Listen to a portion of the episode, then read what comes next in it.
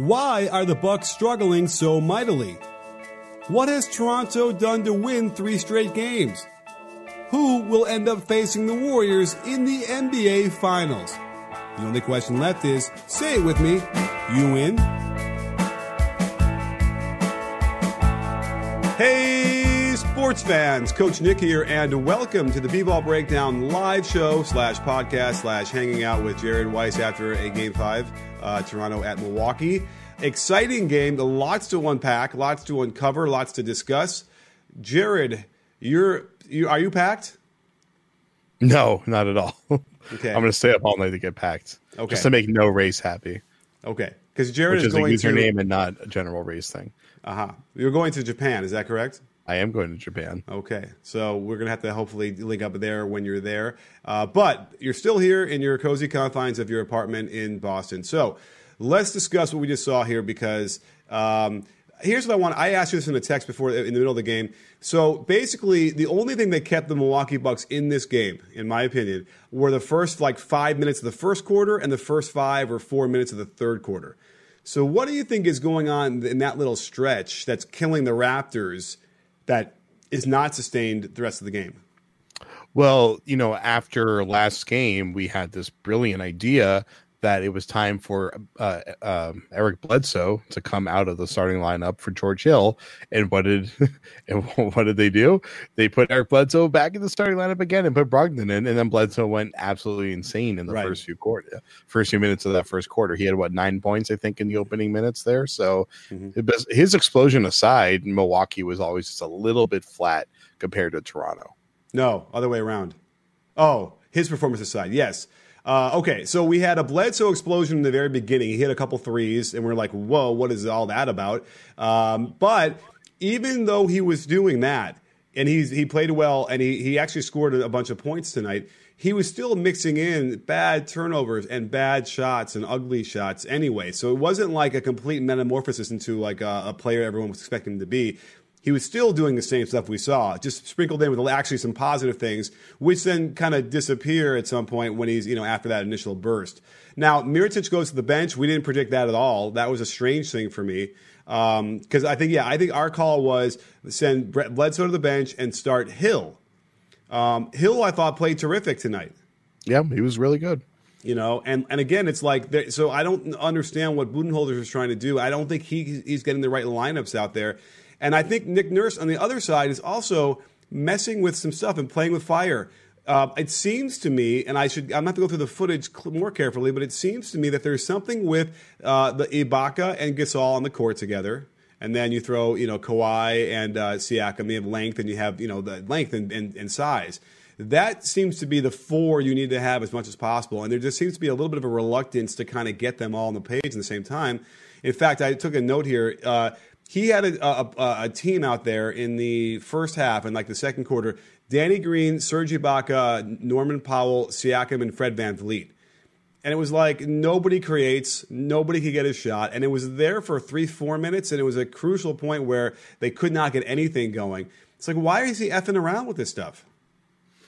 Well, one, someone just called him uh, Master Cobra calls him Nick Physician's Assistant instead of nurse, and so Oh, maybe he just needs a little bit more training to get to the full doctor status and not mess around. But that that big lineup tonight was amazing in transition defense in the fourth quarter. I mean, they they ate Giannis up at the end there. I mean, I know Giannis he twisted his ankle with a minute left, and that's why he wasn't out there at the Oh, very you know, end. I missed that. So did they announce that? Because I didn't hear it. I was kind of trying to catch up. Did He- they, yeah. what what happened was he like got down in the defensive stance, uh, like kind of like right on top of Kawhi in the backcourt, and he hyperextended his ankle. He like kind of like turned his ankle outwards as he Oh, did that. yeah. it's like popped to the floor immediately. So hopefully he'll be like recovered in time. It seemed like it was kind of a minor tweak thing, so it Okay. shouldn't be too much of an issue. But it would be really sad if that took away his like you know hundred percent potency with the team on the you know with the season on the line here for Game Six. Yeah. And, and he came in, and I mean, I, I need to look a little bit carefully how he was moving in the last possession to see, but um, certainly um, that is something to look at. Now, let's talk about the final possession here because That was a little screwy. And I, guess on the final one, the inbound um, by Toronto. So there wasn't enough time to let him run the clock down and then try and get it, you know, down by three at that point. There was about, I think, what, 27 and a half seconds left? Yeah. So, because then Toronto would wind the clock down and shoot it, and the clock is still running when the ball's in the air, the shot, shot clock goes off, and you might have a one second in on the ball. So, um, I get it, but why were they sending three guys in the backcourt to the ball? Do we know? Could you, could you ever figure that one out? I have no idea. I don't have a good answer for that one. Okay. Well, um, that's uh, really interesting. I'm sorry. I'm monitoring the, uh, you know, my Periscope on the uh, on my my thing, and I don't see us. But does anybody else see us? Oh, yes, it's working. Never mind. Um, again, the Periscope on desktop continues to be suboptimal. Now, so that was a real strange thing. And it's these moments when you see that happening. When you see, you know, it's two guys going to the ball and like Giannis goes into the backcourt too. Okay, now do you think that there was a foul there on Lowry when they when Middleton and Giannis, uh, you know, try to trap him or whatever they try to yeah, do? they should have they should have called that, especially just because in these late game situations, you know that they're trying to foul anyway. They always give that foul, so I don't understand. Was it Courtney Kirkland? I think that didn't give that, or I can't remember Uh, who the ref was there. Yeah, uh, it might have been. Now, but here's the thing. I, I tweeted it out in slow motion. Giannis doesn't touch him, and he should have. He doesn't even really reach out to do anything. So he doesn't touch him. Lowry is already sort of falling backwards trying to make that pass. So that's why he's falling down. Now, there is like a little bit of contact, sort of, but in the slow mo, if you go back on Twitter and you see the video there, um, I think you might be surprised. There, it, there probably wasn't. You know, it. it, it you know, i I'm- know the refs know what looking they at- want to do. Yeah. I'm looking at that and seeing the way that uh, Middleton is just like kind of like on top of him, and I'm thinking that's a foul call. Like you're calling that Middleton is Where's the contact? Where is he hitting him? you know, I maybe he isn't making contact, and you know what the the ref does have the angle on this, but I'm looking at how close Middleton is getting there, Yeah. and I feel like that's going to be called almost every single time. But you know what? If they wanted the foul call, they should have wrapped. That's what you do. Right. And guy. eh, but but also the other issue here is here I'm looking at it right now too. Okay, I mean I guess there's but here's the thing there's a little bit of contact but he's not taking the foul. He puts his left hand out like he's going near the ball and he kind of rotates his body o- open with the, as the ball's moving that direction. You got to like move in and down and like really hack. You know, it's inexplicable. Now, had they not been so out of position and had four guys uh, up that high, then they would have just fouled, you know, a few seconds later and put them on the line. And then, by the way, it would have been Siakam, which would have been great for them. So, yeah. Um, yeah. Now, throw the fact that in there that both Kawhi and Marc Gasol missed two free throws in the last minute. It, the game should have been over before this. So, in some respects, the Bucks were kind of lucky to even be in that situation. But um, you know, here's the thing: if I were to add up the points per possession in the half court from from Milwaukee in this game, what do you? I don't know. Uh, What do you think it's going to be? Is it going to be good or bad? Terrible, I would imagine. Yeah. Now, and by the way, Giannis's numbers were not bad. They were not bad. As I'm trying to delay my uh, sentence until I get to the final thing here. Is this the final? Yeah. Well, yeah, mean, he had 24 points, six boards, six assists. It's not not good, Giannis. He only got to the line nine times. I mean, he just there were so many plays where he attacked and thought he would be able to draw the foul, and Toronto ate him up. I mean, there was a play where Fred VanVleet tried to take a charge on him, and I think Siakam rotated over Mhm. to get the block. One of those guys got the block, and uh, I mean, the fact that VanVleet was able to kind of stop Giannis was really telling of just how Giannis just was kind of off balance tonight. Yeah, yeah, I agree. It's funny because it was it was probably the worst like twenty four uh, six and six game you're going to see, and he only had two turnovers. Although a couple of the shots were like almost were turnovers the way they he ended up uh, releasing them and they and how they missed. He hit two threes, so it's like you know on paper that he had a good game, but all I could think about was like, geez, he you know again he got outplayed by Kawhi Leonard. But let's see what Kawhi Leonard's numbers were. He had thirty five. Uh, and he, for 11 for 25 shooting. So he didn't shoot awesome, but 5 for 8 from behind the three, three point line, 8 for 9 from the line. Uh, nine assists. So Kawhi Leonard was, you know, he's not like, he's not seeing the floor like James Harden, right? He's not skipping 35 Or like feet to the corner really. Or like Giannis. But he he can make the right play, and I, I would have to imagine of those nine assists, how many were for, for like Fred VanVleet threes? Uh, maybe like three of them, whatever. Oh, yeah, there's a lot. Maybe, and then and as a result, like that would have been a, a much more normal like five six assist game for Kawhi, but he gets nine because VanVleet. Let's just talk about him. To me, what I saw on his shot was he was getting a lot more arc, which we oftentimes aren't necessarily that excited about. But I think maybe for him and his natural rhythm, the more arc he used, that certainly that that seemed to be a difference in in his shooting in this game versus when he was just couldn't hit the hit a bucket for the life of him in the early part of the series. Do you does you agree with that? Yeah, it's funny. Him and Lowry are so similar in a lot of the ways that they move, and they also have this super high arcing jump shot. They kind of need that rainbow shot to get it, I guess, just to get it over the front of the rim. Mm-hmm. Yeah, and there's a lot. There's a lot of shooters that think that way. Uh, I know Trae Young is that way. I know Buddy Hield is that way, and I'll have more on that in the story coming soon. in The Athletic, but there's a lot of shooters who their thought is, thought process, or thought process is they want to get a really high arcing shot, and they're just trying to inch it over the front of the rim. So right. Well, there's problems I think he's with one that. of those guys. And, part of the problem with that is, is that can, it's harder to con- control the ball. So we have a lot of different thoughts. The Noah guys who track a lot of the arc stuff want to say it should be 45 is the, the optimum. And again, it's there's no optimum necessarily because if there's a guy on you and you got to shoot it over him, then it's going to be a lot higher arc. It's just how it is. But you know, in this perfect world, when you're catching, shooting, you're open, 45. I think it's a little bit higher than that. But I was at the Pro Basketball Combine for three days this past week. I shot a, a lot of great stuff. So wait, uh, you can't wait. You, you will have to wait, but you it's awesome stuff on court. But we were looking at it with the RSPCT guys, who also chart have this amazing um, data and amazing uh, technology that charts the arc and then where the ball goes in the rim. And I saw one guy, Ty Cockfield from Arkansas State.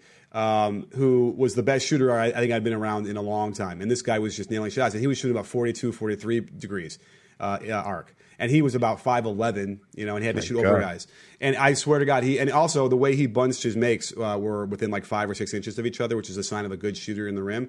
Uh, and the, the, RSPCT guys were like blown away. He was off the charts. So what do I know? But the bottom line is there is I think there is an ocean to like 48, 49 degrees, and that was the average we saw across everybody at, at the combine. But this guy was nailing shots at like 43. Nonetheless. Um, it does look like you know, for maybe specifically specifically for VanVleet, that's the that's the thing that unlocked his shooting, and they needed it. Twenty one points, seven to nine from three. He doesn't do that, right? And they don't even get close to winning this game. You know, I've always wanted to be the Fred VanVleet of fashion, since I'm constantly looking for clothes that are really comfortable, but are also stylish enough to wear out as well.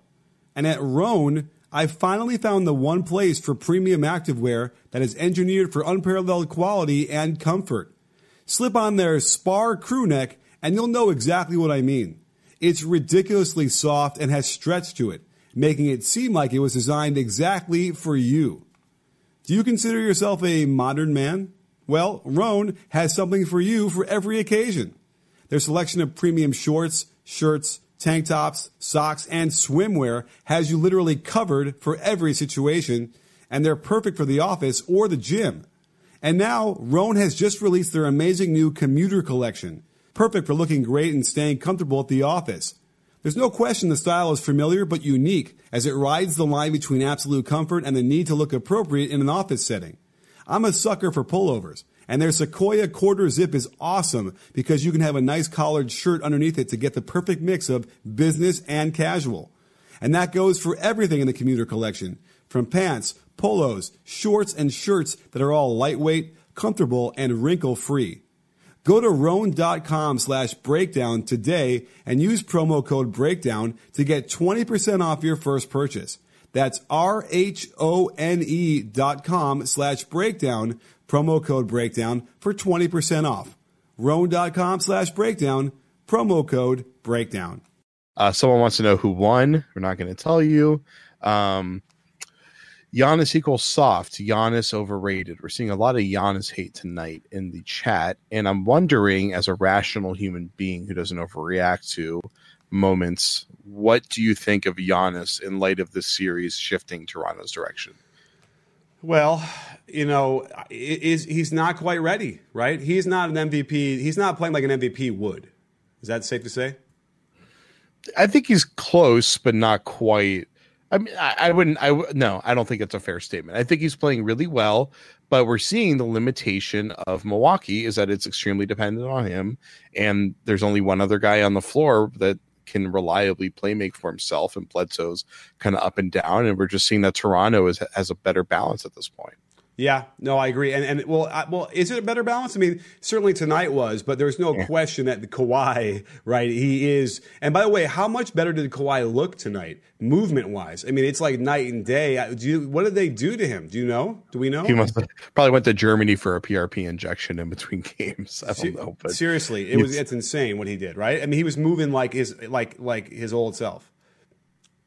Yeah, uh, he I you know what I'm not hundred percent sure because I, I feel like his hard change of direction isn't quite where it is. So I think there's still even a little bit more for him to do to really get, you know, kind of physically where he needs to be to beat the Warriors, for instance. Mm-hmm. Uh, but he's getting it. I, it's funny, like I, when I was watching the game, it didn't feel like he was really uh, crushing Milwaukee until that late fourth quarter run. But you just see the he's just so persistent; it piles up, and before you know it, he's just kind of chipping away to 35 points. Okay, yeah. Well, you know, let's quickly go to Rob 87 87 8 asks about the referees and thought that there was um, you know, an agenda going on. Uh, in a game five, it's hard to think that there's an agenda necessarily because you know there's going to be a game six, and so it's hard to sort of force that. And I, I can't see the narrative of them wanting Toronto over the Bucks right at this point, market wise. So it's hard to get instances of that. But did you, I was concerned. I thought the refereeing was horrible tonight. Didn't you? It didn't feel very good. That's for sure. And, but, and I say horrible only because it felt like both fan bases should be upset, right? Yeah, yeah. I, I never. It's so rare to find a, a officiating being lopsided. It's either really bad or really good most games. Mm-hmm. Uh, yeah, and you know Tony Brothers. Literally, I kind of got to the game late, and I turned it on right when uh, they call Siakam's second foul, and it was like he's going to the basket. He, he, he lays it in. There's like a little like it should have been a no call at best. They give him a charge. I mean, it was uh, and it went from there. Now that review of the Brogdon thing, the first couple of, uh, of angles, I was like, I didn't really see it, but I guess they got it right. It definitely hit off his right shin. Uh, yeah, I think they had it right. Okay, so and if you didn't miss or you missed the game, basically uh, Brogdon uh, tried to rip through in the in the deep corner. Uh, they were probably only down by three at that point, I believe. I, I can't remember now, and um, and he just sort of lost the ball, or I don't know if it got deflected briefly by Siakam and just hit off of uh, Brogdon's hit, right shin. It hit Siakam's leg when he did the, the sweep move, and that's oh, what caused that to happen. Okay, yeah. So, uh, and again, uh, it, it, the play calling wasn't that great. They kind of just like spread it out. They weren't sort of trying to set screens to get people opening on it to catch and go. And um, you know, it was uh, that that is the problem that we've talked about for all this time with the Bucks if they can't get enough fast break scoring, then they really struggle. And we know that these kind of games in the Eastern Conference Finals, you're going to have a lot more of a frequency of half court than you are full court. And by the way, I want to give all the credit in the world to Milwaukee for being able to increase that frequency of fast breaks in the playoffs for a lot of these games, which is why they were winning. But you can argue that that's sort of smoke and mirrors because you know they were just. I mean, they were if it was if it was 0.9 points per possession in the half court, it was 1.2 in the full court, and they were getting you know 25 points in that stretch. That's a that's a huge dichotomy that they were able to capitalize on. As soon as it gets below 20 points, a fast break, and as soon as the frequency gets down to 20 percent or so, then they don't have much, right? Pretty much, and. Um, I mean, but Milwaukee's whole thing has always been that when you miss a shot against them, they're going to try to run down your throat, and I mean that's how they've been finding success the entire season. So it's like you shouldn't really expect that to change too much in the postseason. That's going to be their mo, right. and their defense has been so good so far in the playoffs. Really, before up until they got to uh, facing Toronto, that it was like they didn't really have to compromise that or learn how to you know pivot off of that when it wasn't working because it's just it's been working this entire time. Right, absolutely. We have, um, let's see, DB Balba says this, the series ain't over, but you can imagine Drake next game, especially if they win. Bucks are going to hate losing in Toronto. Drake will go off. Uh, yeah, I think everyone's going to get a get a massage from Drake if they win, right? I'm waiting for mine. yeah. Um, so yeah, it's going to be crazy. I think in um, in uh, in Toronto. What do you think? What what what should um, is there, is there anything else that they could do, uh, Milwaukee? What's the adjustment that you might make uh, lineup wise or whatever? Because obviously, like there isn't an adjustment they can make in the half court offense, right? They just they just spread. That's all they do. So what could they do? You think, Jared? you could try running pick and roll with Middleton and Giannis. It's like why not throw it out there now? It's your one chance to do it. Middleton, it's been weird. He's been getting up like he's been racking up assists, but hasn't really been able to score. So I, I think that would be really interesting. Mm-hmm. I mean, I feel like they just got to start running more pick and roll just to pull Toronto's defenders from outside of the paint. I think my main goal at this point is trying to pull out Toronto defenders to give Giannis easier driving lanes. Because right now he's driving into a trap, which is usually two six foot ten guys at least, and the length is just is hurting him. Ironically, yeah. And, and I will say this: Milwaukee. Let's see what their three point percentage was. Ten for thirty one. You know what? That's higher than I thought it was because they definitely had a lot of makeable threes. At least in my mind's eye, I can picture some of them right now that they weren't hitting. Um, but I'm surprised. I thought it was going to be below 30, and it would have been a great thing to point to. 32% for the team. It's not great, but it's not terrible. And hence, and, I mean, you know, it was a close game, but you know, that's that's that's key for them too pretty rare that they took 12 less threes than their opponent. Usually it's the other way around. So I guess they're going to have to get a lot more three pointers out. They're going to just, just need as much driving kick from Giannis as possible. And I mean, I like it when they're in their driving kick scheme. It's good because they're usually able to find an open three. Um, but I guess the problem is that they, like, at the end of the game, for instance, where there's um there's overloading on Giannis, and Giannis can't get into the middle of the lane, and so they got to swing it around, and then you're getting the ball to Brogdon in the corner, who gets smothered by Siakam, ends up losing the ball, mm-hmm. in kind of an unfortunate situation. But you have to have you need to have a plan B if you can't get driving kick, and Milwaukee right now just doesn't have one that's working against Toronto's physicality. I agree. I agree, and, and so it, you're getting sort of like ugly possessions here that um, that just they, they're just creating hard shots. And by the way, Toronto gets a lot of credit because they're defending well. They're not helping one pass away. They're holding. They're maintaining their positions. You know, just enough to win this game, right? And that's all they needed to do on the road. They had to somehow claw. I was a little bit worried at some point that all the energy they needed to expend to get back to, in the game in the first quarter and then in the third quarter, you know, they were going to just go to conk out and not do it. But they were able to get back quickly enough and, um, and, and although I will say in the second half when they got control, they got like a four point lead, and they had, a, or maybe even a six point lead. They really had a chance to extend it, and that would have really been devastating. I think if they had done that and pulled away, like I'd say that this series is already over. And I'm glad to see that, that the, the Bucks actually held in there. But I don't know. I, I don't know if I have a great feeling for the Bucks uh, at this point. You know, they've now lost three in a row, going back into Toronto, which is a difficult place to play in. Um, what would you? What, you think they're going to win? Think the Raptors are going to pull us out in Game Six? Probably. I mean, going back home, just the power of Drake's shoulder massages, as we've gone over countless yeah. times. The people breakdown extremely valuable here. I mean, Jigglypuff's got a one month old puppy. I feel like so much is just going oh. in their favor. Congrats, Jigglypuff.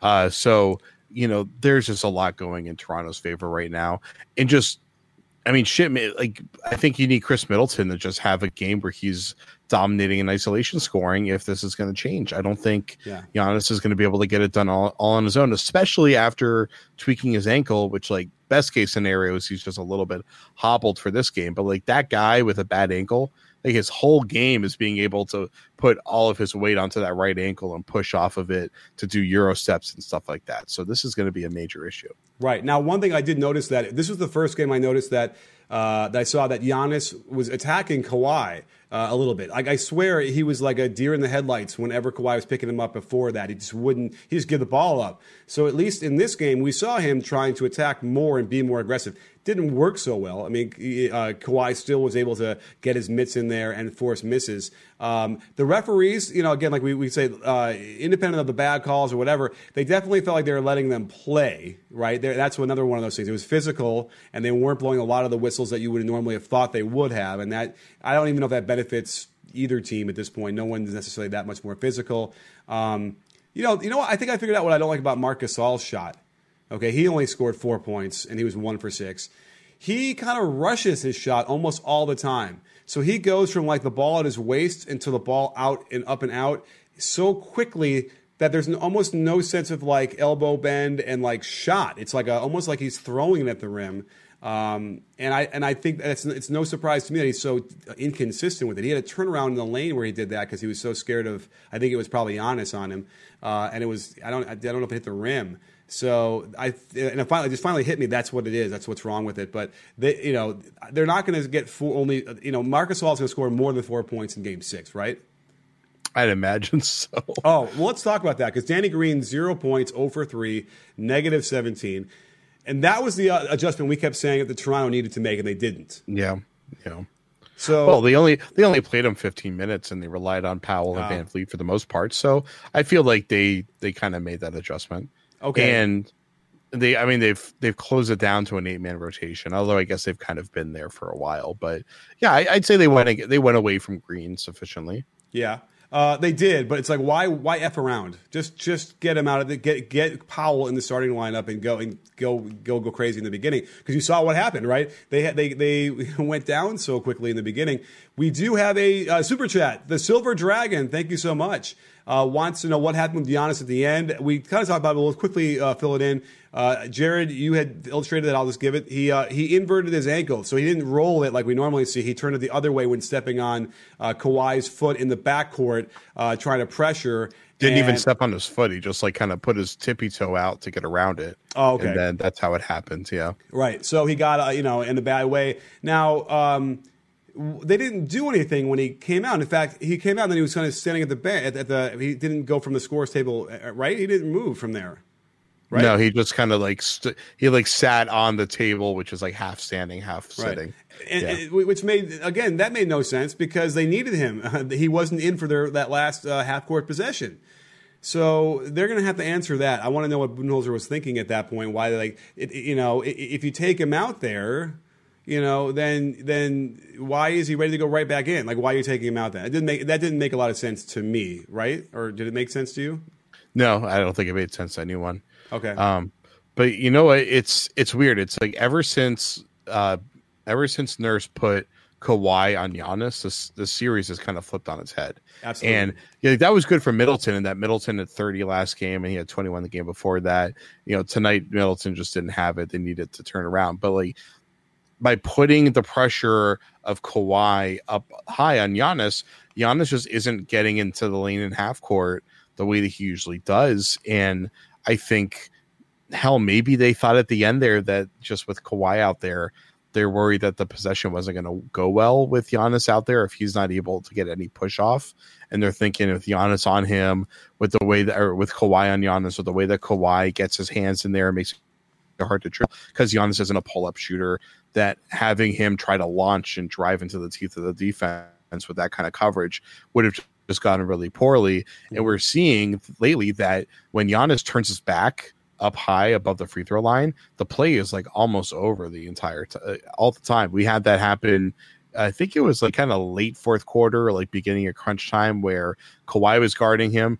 Giannis tried to turn his back, and then he did kind of try to do like kind of like a weird turnaround floater Mhm. that almost airballed if it didn't actually airball.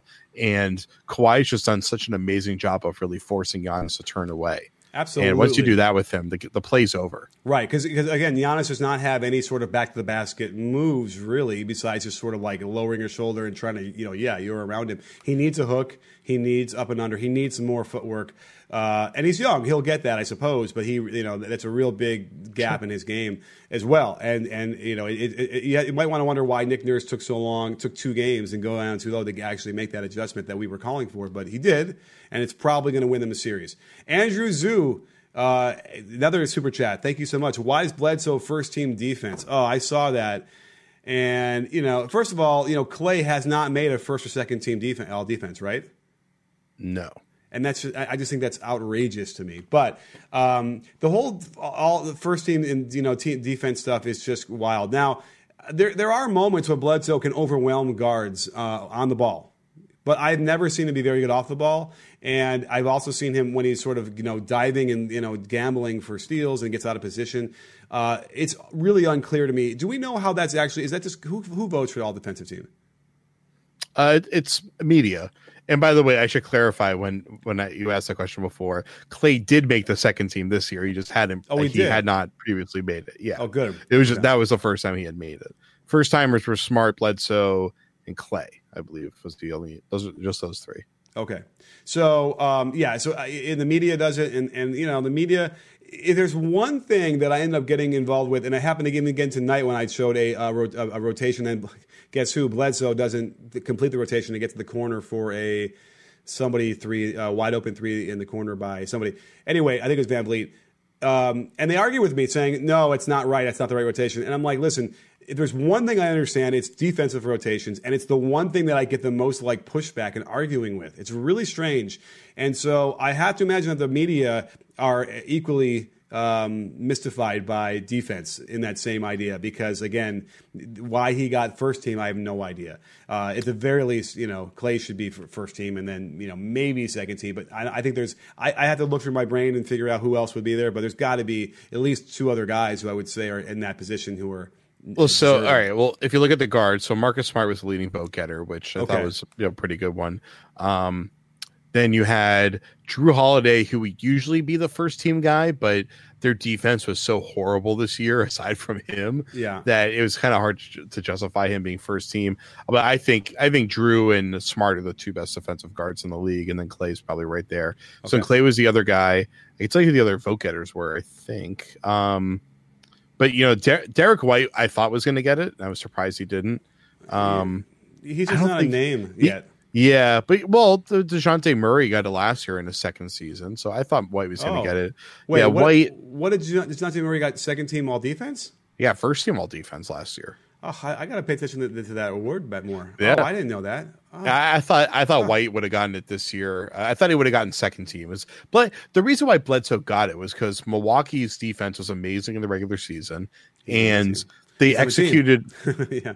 They executed a scheme in which Bledsoe they do a deep drop scheme where Bledsoe pushes the ball handler into a trap out in the kind of like mid-range elbow area and it smothered guys all year and they were like the best team in the league against elite scoring point guards. Right. So he he did great stuff in the regular season but we're just seeing in the postseason that his they, they've abandoned that scheme for the most part anyway so his he just hasn't been nearly as valuable in that scheme. Fair enough. And and you know what in uh the first round and this round they're not facing kind of elite guards although kyle lowry you know, who knows what to call these days, but Lowry isn't even running a lot of offense. But in the second round against the Celtics, Bledsoe was killing uh, Kyrie in the first few games, and Kyrie couldn't really get anything. And really, throughout the series, Kyrie couldn't get anything. So. I mean, Bledsoe was very effective defensively in that one.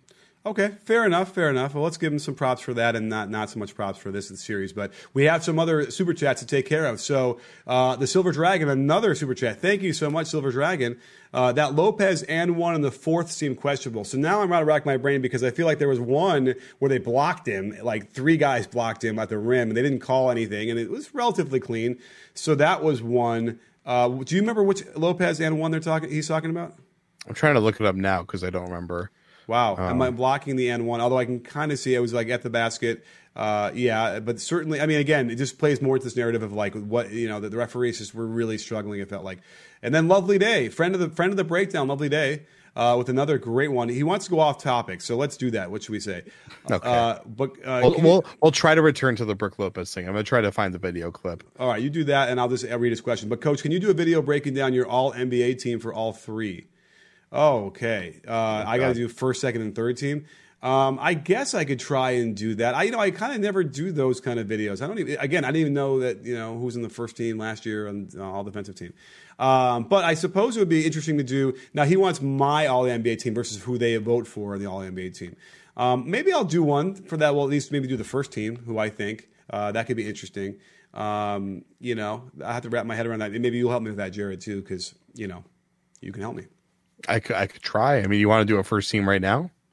Um. Okay. Well, that what would that look like? So we got Giannis, Curry, KD. I don't. I don't think it was that hard. It was uh, so well. The the KD is the hard part. So KD did not make it. So you, Paul George made it over him. Wait, the, think, was all NBA already released today? Did I miss it? I like. Do you just climb out of bed for the games and then go back to sleep after I, that? I, yeah, yeah. It came out today. I was, was busy all this the news. Oh, I was busy this afternoon, and I was just sort of, uh, you know, not. Yeah, the, the big story. So the big story today was that Kemba breaking made Kemba made third team over Klay Thompson, so he got the supermax. But oh. Klay Thompson cannot get the supermax. Wow. Um, and actually, if you check out Anthony Slater's Twitter, great our beat, uh, beat reporter on the Warriors for the Athletic. He has this amazing video where he's he informs Klay that he didn't make All NBA and asks Klay how does he feel about that and about not getting qualified for the Supermax because of it. It's pretty remarkable to see someone basically find out live that they lost like 30 or 40 million dollars. It's uh, yeah. pretty crazy. Did, did, did, he did he have a, a, a big reaction? His reaction was basically like, you know, I believe I clearly am an all NBA player, but there's lots of other great players out there. So like I understand how it works and you know what, but I'd rather have five straight finals appearances and get a ring and all that kind of stuff. So I think I think he nailed it. He showed he was pissed off and he was disappointed, but he handled it really well. I mean, frankly, he handled it really well for the gravity of that moment. If some if I found out that I was losing my chance of getting, you know, half a or what 50 million or 30 million whatever it is, um, I prob I probably would freak out a little bit more than that. So yeah, I, I, agree. I was really impressed. I mean, Klay is always amazing every time he's in front of a camera.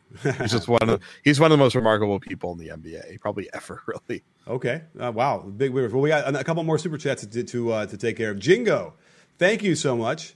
He thought that Siakam would have made a defensive team. Um, yeah, I mean, you know, he and he's, but that's the, also his saving grace in this series too. Is by the way, he he has been doing pretty well. I kind of want to quickly check uh, his box score. So even in offensively, 14 points on five for 15, and he, he hit a, a couple threes. But uh, he had at least one block. No, he had three blocks, and w- was very active in his steal. So yes, he and he's so long and he's active and he, he wants to do well on that end. So yeah, I, I, would have said he deserved at least you know something. But again, that list is tough, and you got to break in above other people. Uh, anybody above him that you think shouldn't have made it that Siakam should have leaped over? Well, so Draymond got it, and Draymond was like a, uh, you know, Draymond is obviously the best defender in the NBA, and he's proving in the playoffs, but he didn't have that good of a regular season.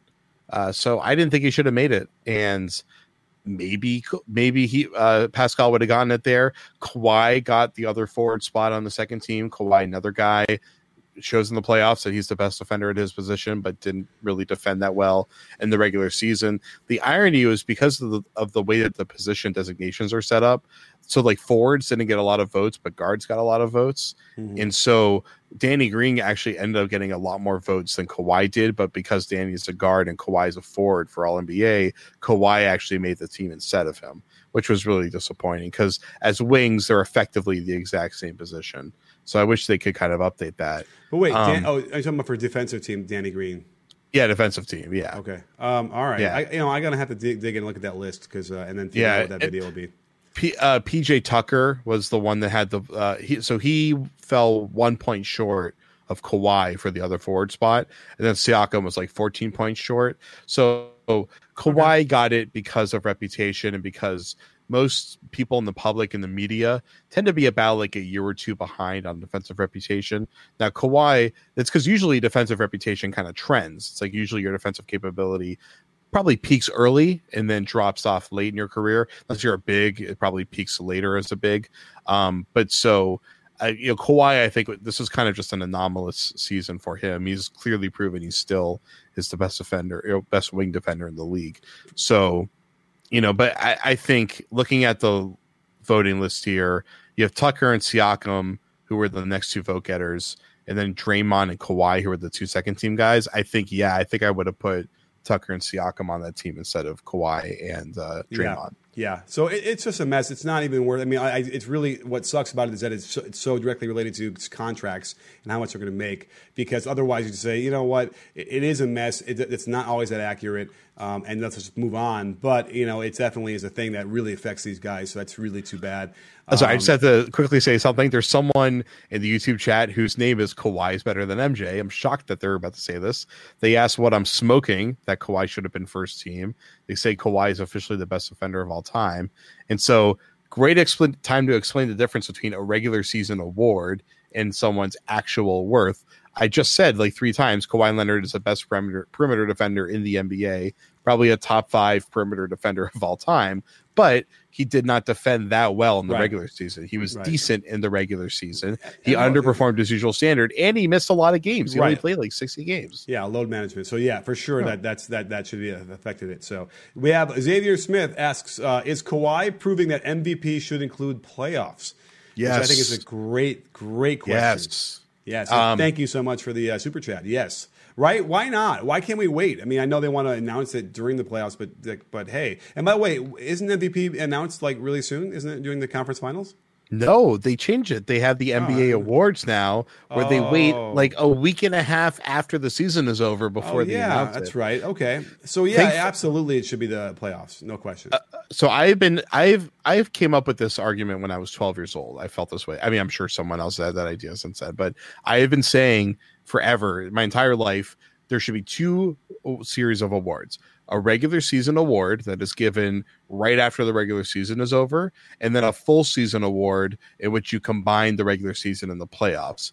Now, people, some people have argued it should just be a playoff award versus regular season. I disagree. I think it's that what your your, your totality of your season is the regular season is for most guys worth like 30% and then the playoffs is worth 70% yet our awards don't even come close to recognizing that. And that's Mhm. just an issue that we have in you in the us where all the major sports are constructed that way. Right. it's very it's very stupid. It's completely pointless. It's very simple.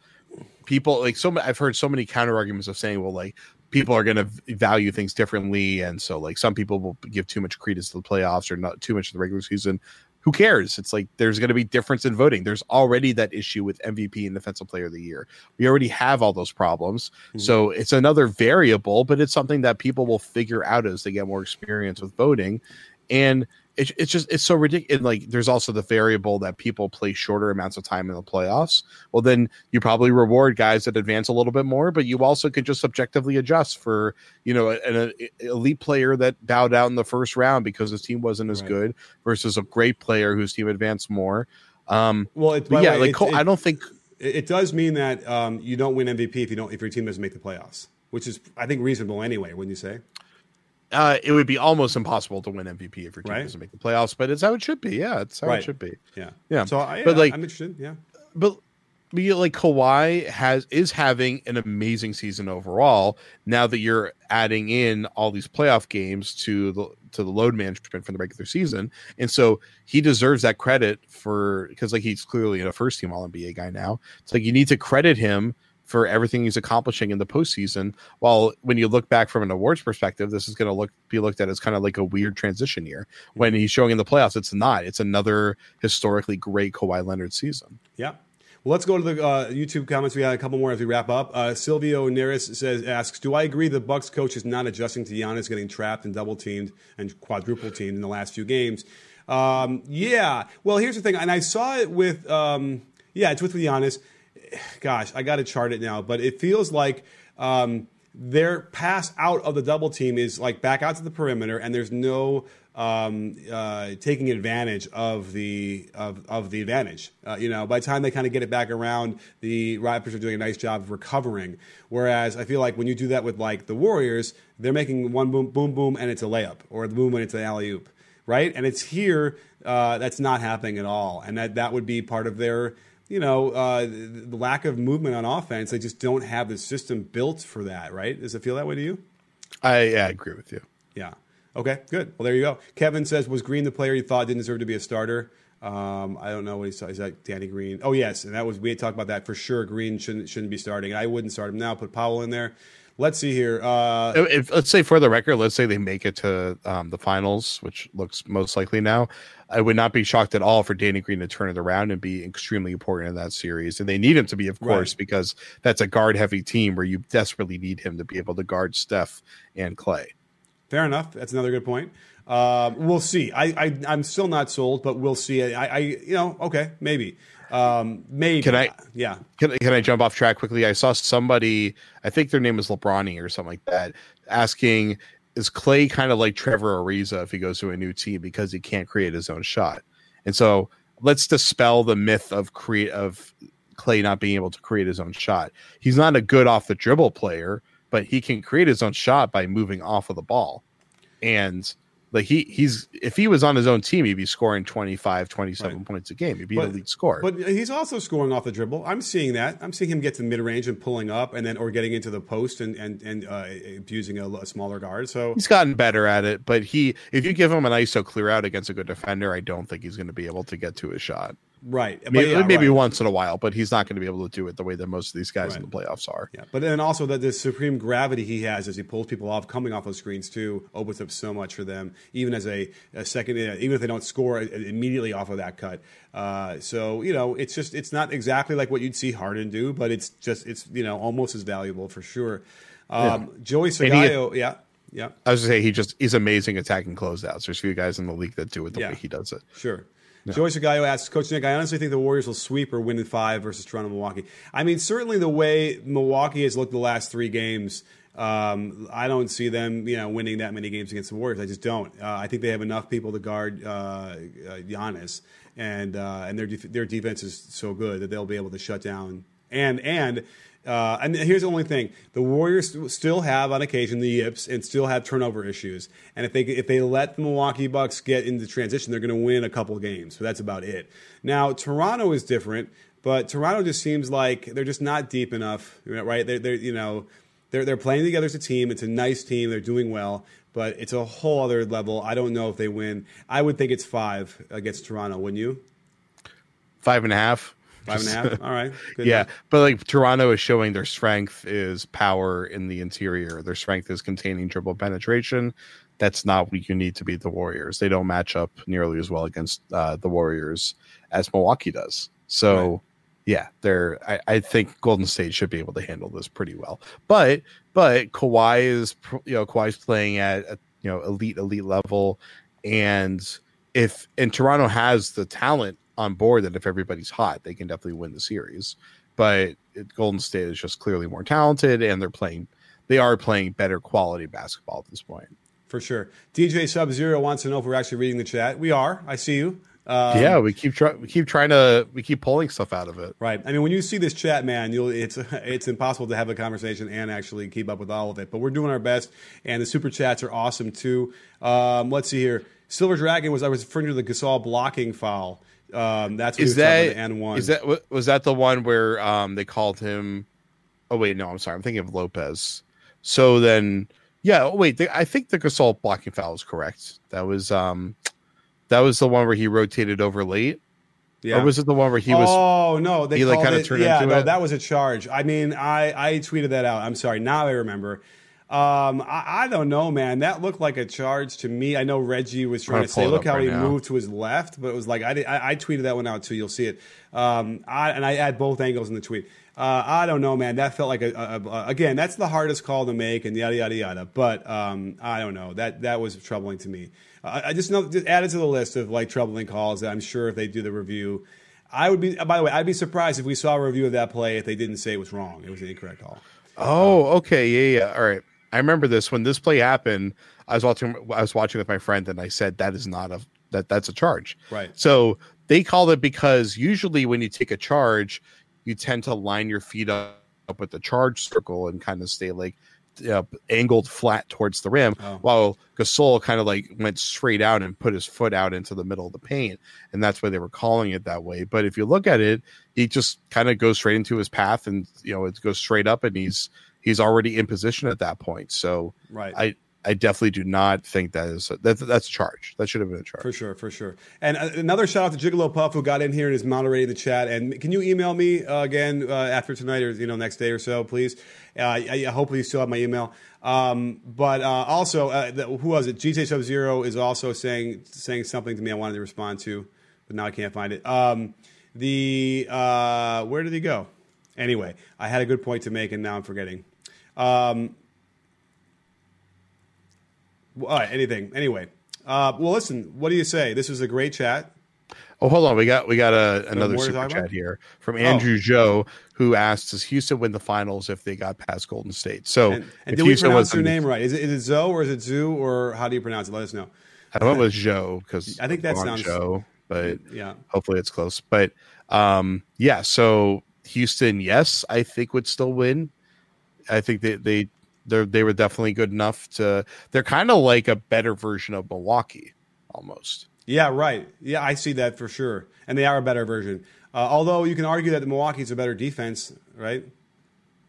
Yes, yes, I would agree. but but the offense trumps defense, right? There's a, there's some sliding rule there where you know if you're that much better on offense than than they are on defense, you're better. So uh, yeah, it's an interesting question, uh, but I would imagine that they would have been favored, uh, and it would have been it would have been a little bit more interesting. But like, who guards you know Harden? Uh, I mean, Middleton would guard him. That would probably be a pretty good matchup. I guess you throw Bledsoe. We saw Bledsoe do the. Oh yeah, I'm sorry. You know what? It would be really interesting because then we get more of the crazy uh, defending of Harden stuff, playing behind him, playing on the side of him. Remember that they're the ones who developed that initially. That's true. So, and Bledsoe likes top locking guys into that trap, so they would probably want to do that. Yeah. I would have yeah. I would have liked to have seen that actually, believe, believe, it or not. That would have been a fun finals to like look at and see. I don't think it's a great idea to do, but hey, if that was working, then but and, and by the way, the Jazz did it. If you look at the numbers at the very least on the on the on you know Harden's side, it it worked. It, he did not shoot or play well. DJ Sub Zero and a couple other guys did bring up the point. Uh, where's game four and five uh, video? Now I'm going to do a game five breakdown today, tomorrow, tomorrow morning, whatever. So you'll get that one. Uh, it just so happened game four, I was on the court all day, every day for the last couple days, and so busy I didn't have time to do game four. So I apologize. It got to be late. No one would have watched it by then. But I will get to it ASAP. Don't worry. Um, and then we're only gonna have a problem if um, if Game Seven happens. I'm out of town, and I don't know what's gonna happen there. Wait, because wait, uh, oh, I'm sorry. Game Six is Saturday, right? Yeah, what's so, I don't know what today yes, is. Thursday. So game yes. six is Saturday. So I don't. Uh, I I'm out, I'm I'm out, I'm out of town at an event for for family. I don't know if I'm gonna be able to do. it. I'll bring my my laptop, so we'll see. Um, hey, be I'm gonna be in, on the other side of the world. I think you could you could somehow manage to pull it off. Uh, okay, I could try, but again, I'm you know how that goes. Maybe you don't. Yeah, but when you got family and you're doing stuff, and I'm busy, so but Sunday, you know, I don't know. It's gonna be tough, and I don't want my you know hashtag don't get divorced. That's all I can tell you. Here, Coach Nick, we got one important question left here. Okay. Braden Taylor wants to know who likes Lil Uzi. Do you like Lil Uzi? Um, I, I wish I knew who Little Uzi was. who is he? He's a rapper. He made Sanguine Paradise. That's all you need to know, pretty much. You He's know, on the new Tyler album. All important facts here. No, I don't know any. The only guy, only, Chance the Rapper, might be the only guy I know who's somewhat new these days, and that's all. He's a great, he's a great artist. Well, um, actual question: Do you enjoy? Everyone loves Lil Uzi. Do you enjoy Drake's antics on the sideline? Does that add to the game for you, or does it take away from it? Oh, I, I love it. I think it's great. I you know I love Spike when he was doing it and all that stuff. I love it. So for sure, uh, I think it's fine. Now I, the only question is is like the, the, you know when you're touching the coach or whatever that's a little bit too far over to where he should be. That might be the only that. thing. You know, yeah. I mean he, he high fives the guys. I mean, but you know they're right there and stuff. And I'm sure a lot of other fans have done that in the past too, who sit in those seats. And that's part of like you know how much is he paying? Uh, maybe he doesn't pay anything, but like you would pay what ten grand each for those seats? Yeah, well, they did apparently give him like a quarter million dollar jacket that they made for him. So wow. Okay. Yeah. And they named the practice facility after him or something like that? Is that what you said? Probably. Yeah. Well, oh. yeah, they did, right? It was the OVO facility. I think yeah. you're right. So. I think I think he's sponsored like I know he was sponsoring a lot of like uh, rebuilding courts for the youth in Toronto and stuff like that. Like he's investing a lot in the community there. So okay. it seems to be a great symbiotic relationship. Yeah. Um, okay, here's the actual question. Bryn, the actual Bryn Forbes, apparently, who's the biggest Derrick White fan in the world, wants to know on a scale from Pippen to Jordan, how good is Derrick White? Uh, are we talking about defense? I mean, I get okay. Do you think Derrick White could be like an all-time great defender at his position? You know, it's funny. I'm so enamored with his game and his offensive game that I'm like, I'm like trying to like, I'm kind of blanking right now for some reason on defensively. Um, I mean, he's certainly he's got size, he's got the mindset to do it. Um, so, so you know, but I, I don't know. The all-time, all-time guys tend to be a little bit longer, a little bit faster, a little bit more explosive than him. So I don't know if he's going to make it to that level, right? Pippen and Jordan were like so off the charts athletically. You know, Derrick White is not that kind of guy. But yeah. um, he's the guy you could build a, you know, he could be on a, a, a NBA Finals team as a starter. I think. That's right. Some, like yeah, someone said Green, Michael B. Jordan. Anymore. Maybe he'll be that good. Who? Yeah, someone said Michael B. Jordan. Maybe he'll be that good. Michael B. Jordan. Yeah. Okay. Yeah, he could be in the in the uh, the third movie, uh, the rock, third Rocky movie, or third no. Creed movie. Um, yeah, maybe. Michael B. Jordan I, can't play defense though. That's probably true. But yeah, I, I think White's going to be an all defensive team guy for like the next decade. Although I guess the tricky part will be once uh, Murray gets comes back and gets healthy. you now have two basically all defensive guards in the backcourt. So I feel like one of them's not going to get their shine. Right. But whatever. I got to run. So we should wrap this up now anyway before we go down the Derrick White rabbit right. hole. I do feel bad that we haven't really. All of a sudden now my uh, my desktop is working with uh, uh, Periscope, and I do see some questions there. But um, anyway, good stuff. We'll get back to you guys on, on the Periscope next time. No question. Uh, I don't. So I guess Saturday is out for a post game show because I'm not really gonna be around, and you're not around. I guess so. Uh, we'll see. I'm I'm ready to do it if you are. So we'll, we'll Oh. try. I, I'm gonna try and make it happen. Uh, yeah, I, I, I'm not even sure I'm able to watch it. I'm going to be at a, uh, at a at a family event like at that night, Uh, so I'll be lucky if I see the game. So so we'll forget that one. But maybe Game Seven, Japan. This is unbelievable. I hope I hope the fans let you hear it because I'm out here at birthday parties, out in clubs, watching on my phone, going outside, getting it done, going to be in Japan, and you're like, oh, I'm going to be with the family. So Right. Well, you hey, tell that wife. who- No, I was kidding. Hey, but but, remember, I can't do all this unless I'm at my desktop, right? I don't I don't have my Wirecast and the whole thing set up, so I don't even know. actually- I can't bring you in, like you know, I could do it myself as a selfie, whatever. But hey, uh, but maybe, uh, but maybe, oh, it, Monday night is the uh, game seven. I think so. We Yeah. should get the world's largest Skype call going, where we'll just have everybody Skype with us. Yeah, you know, maybe. By the way, one thing we could do is offer a raffle and like bring people into this conversation. You know, cool. give them a link and then they can have it as long as they don't share the link or whatever. But um, we could, you know, I can get up to like five people in here. I think so. Maybe we'll do that at some point. Maybe in the, during the finals, that'll be the big uh, thing. And That you're, sounds fun. Although you're gone till whenever, but we'll figure it out. Anyway, great show, everybody. Great everything. Great questions, all that stuff. Shout out Jigglypuff forever. Uh, yes, uh, Jigglypuff, don't forget to email me. And uh, don't forget, I'll, I'll get a, a game breakdown ASAP before I got to get on the road tomorrow, I hope. So um, that's it. Awesome stuff. Thank you guys. And don't forget, at B-Ball Breakdown, we're not a channel, we're a conversation. You in? Are you in, Jared? I'm in Japan time now.